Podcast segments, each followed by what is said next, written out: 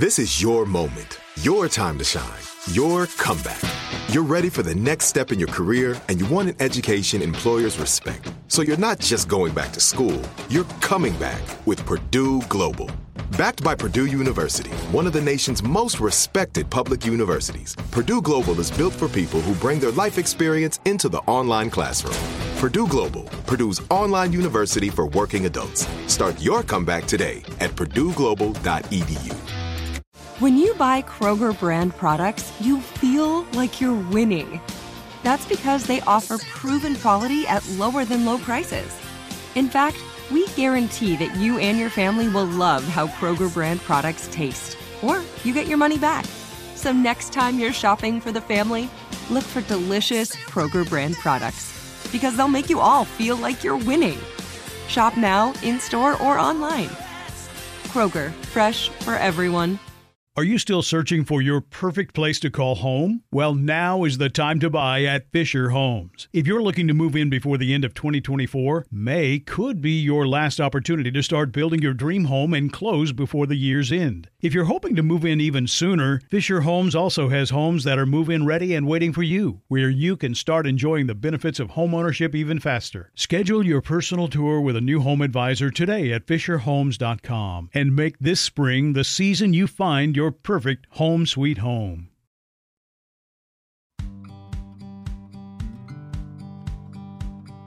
These are challenging times, but you don't have to navigate them alone.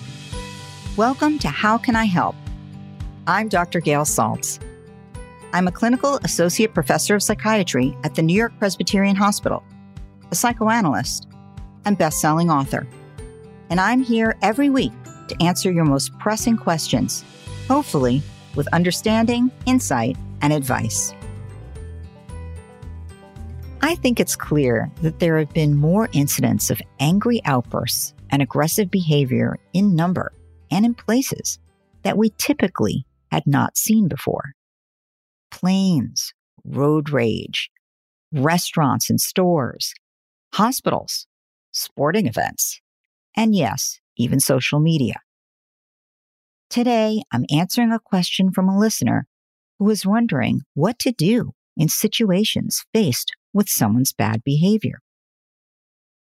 What we are witnessing is a rise of anger and irritability in numerous people. People having less impulse control, and at times driven by an amorphous wish for revenge that culminates in the outburst, which is the aggressive behavior. The pandemic has unleashed continued high stress response to trauma. Trauma about the pandemic, losses people have had, financial strains, systemic racism, political divide, and lots of ensuing drama. And of course, there's also the ongoing uncertainty about the future. This has driven a pandemic of mental health issues, such as a steep rise in anxiety disorders and mood disorders. High levels of anxiety and depression can absolutely increase chronic anger and increase impulsivity. Basically, everyone's fuse is a lot shorter. The other huge ingredient is a lowering of the level of what's considered socially acceptable behavior due to modeling by leaders who are authority figures that often set the tone for what is considered civilized and acceptable behavior. We have had a few years now of leaders with name calling, being belligerent, bullying, expressing a lack of empathy, even being vengeful and rageful in public forums online, and in person. The result is that everyone feels the bar drop for what seems acceptable, for modeling the behavior, and is desensitized to that behavior that previously would have seemed outrageous to themselves, and therefore they would have felt internally inhibited from doing, but now feel like it's okay. This dangerous combination has unleashed many people to not contain their anger, to be quick to have their temper flare, to be disinhibited, and even feel justified in taking it out on someone else. High anxiety makes people feel like the world is a dangerous place and they have to fight to survive. In fact, they are justified in fighting. And whether that high anxiety is actually happening because of something happening, or whether it's just the signal going off in their body that makes it feel like something is happening, doesn't matter. It still turns on that fight response. Oftentimes, the place they blow up is really displaced from another place where they feel helpless and out of control, which drives them to feel in control somewhere, like the situation they are raging at. The FAA has received over 4,700 complaints about passenger behavior this year and has imposed about $1 million in civil fines this year. Noncompliance with the federal mask mandate seems to be fueling many of the problems. The FAA notes that the majority of the cases involve conflicts over the mask requirement. On an April 12th JetBlue Airways flight from Boston to Orlando, for instance, a woman refused to comply with the face mask mandate, shouted obscenities at the flight crew, and after a seated passenger objected to being bumped into, punched the passenger in the face. A large number of outbursts are from passengers who are drinking alcohol. Some passengers are bringing alcohol onto flights, even though it's not permitted. Others are drinking before their flight and then continue on the flight. Most flights are still going off without a hitch, and that's important to keep in mind. But when a passenger does become belligerent, or worse yet, physically combative, where does that leave the other passengers? It can feel pretty traumatic and disturbing to be trapped in the air with an aggressive, out of control, and even violent person. And people around the offender are finding themselves trying to figure out either how to diffuse the situation or how to get away or how to stop them, all of which are exceedingly difficult to do. It can feel scary, angering, and out of control to be a bystander. And for some people, it makes them feel pretty leery of flying again. It's all that and more for the flight crew that is often the person being treated badly. How Can I Help with Dr. Gail Saltz will be back after this short break. This is it. Your moment. This is your time to make your comeback with Purdue Global. When you come back with a Purdue Global degree, you create opportunity for yourself, your family, and your future. It's a degree you can be proud of, a degree that employers will trust and respect. Purdue Global offers working adults like you over 175 flexible degree programs to meet your specific career goals. These include associate, bachelor's, master's, and doctoral degrees and certificates. Purdue Global degree programs range from nursing to business to communication and more. Whatever your interest, we have the degree that will move you forward. You have the knowledge, you have the experience. Now it's time to get credit for the work you've done and earn the recognition you deserve with Purdue Global. Purdue's online university for working adults. You know you're worth it. We do too. So don't wait another second to get the degree that will take your career to the next level. Start your comeback today at purdueglobal.edu. Are you still searching for your perfect place to call home? Well, now is the time to buy at Fisher Homes. If you're looking to move in before the end of 2024, May could be your last opportunity to start building your dream home and close before the year's end. If you're hoping to move in even sooner, Fisher Homes also has homes that are move in ready and waiting for you, where you can start enjoying the benefits of homeownership even faster. Schedule your personal tour with a new home advisor today at FisherHomes.com and make this spring the season you find your perfect home sweet home. We went from normal life, healthy child to acute lymphoblastic leukemia or B cell ALL. The St. Jude team came up to get CJ via ambulance. Shortly after that, I noticed a rainbow. It meant that there was hope. We were driving into hope. To have hope is to have your child healthy, and we have that because of St. Jude. You can help kids fight childhood cancer. Please become a St. Jude Partner in Hope today by visiting musicgives.org.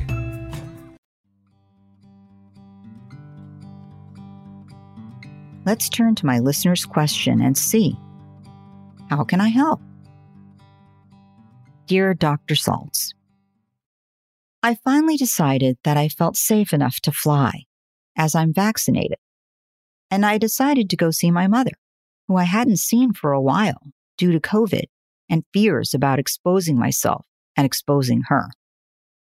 During my flight, another passenger kept having his mask below his nose, and the cabin crew kept telling him to pull it up to wear it properly. I was nervous that I could see every time the crew passed by, he would pull his mask down again. But I was also afraid to say something as he was already being angry with the steward. Then at some point, the steward told him yet another time that he was required to wear the mask over his mouth and nose.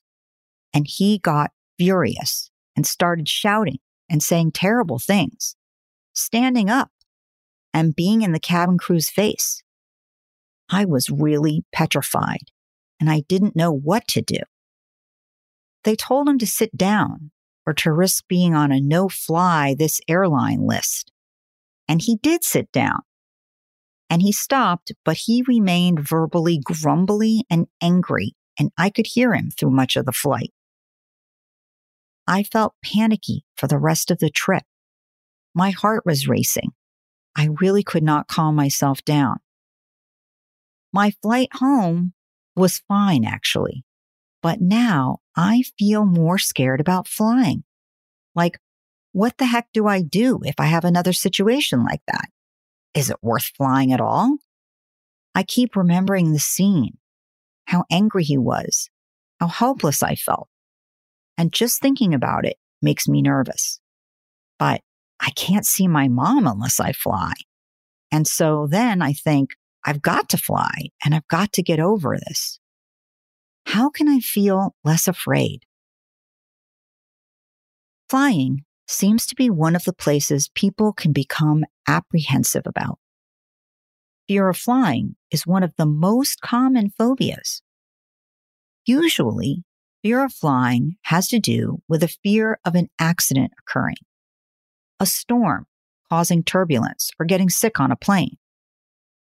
But having a bad experience on a plane can set off a fear of being in the same situation. And unfortunately, the more you avoid actually flying, the greater the fear can grow because avoiding the flight temporarily reduces your anxiety. And this relief reinforces your fear. So the first thing that I would suggest is do not avoid flying. In fact, in some ways, the sooner you get back on a plane, the better, because it will help your fear to decrease by being back on a flight. But this time when you fly, you need to do some things to relax as you fly. So that might be listening to music and blotting out what other people are saying. Watching a funny movie with headphones in, again. So what you're hearing is relaxing for you. Doing some slow, deep breathing exercises intermittently during the flight and doing some deep muscle relaxation as well during the flight to keep your body relaxed. The more that you can relax and have a decent experience, the better for diminishing this fear going forward. Avoid using alcohol as your method of relaxing. This can start a problem of needing to drink on flights, which isn't the best coping tool. But your situation is somewhat unique in that you watched what is becoming an all too frequent issue of bad behavior in public places. On a plane, you're really trapped in a small public place and just can't leave the scene, which in other circumstances might be the best course of action. So, what can you do? As a rule, let the expert flight attendants handle any problems. Do everything possible to stay out of it.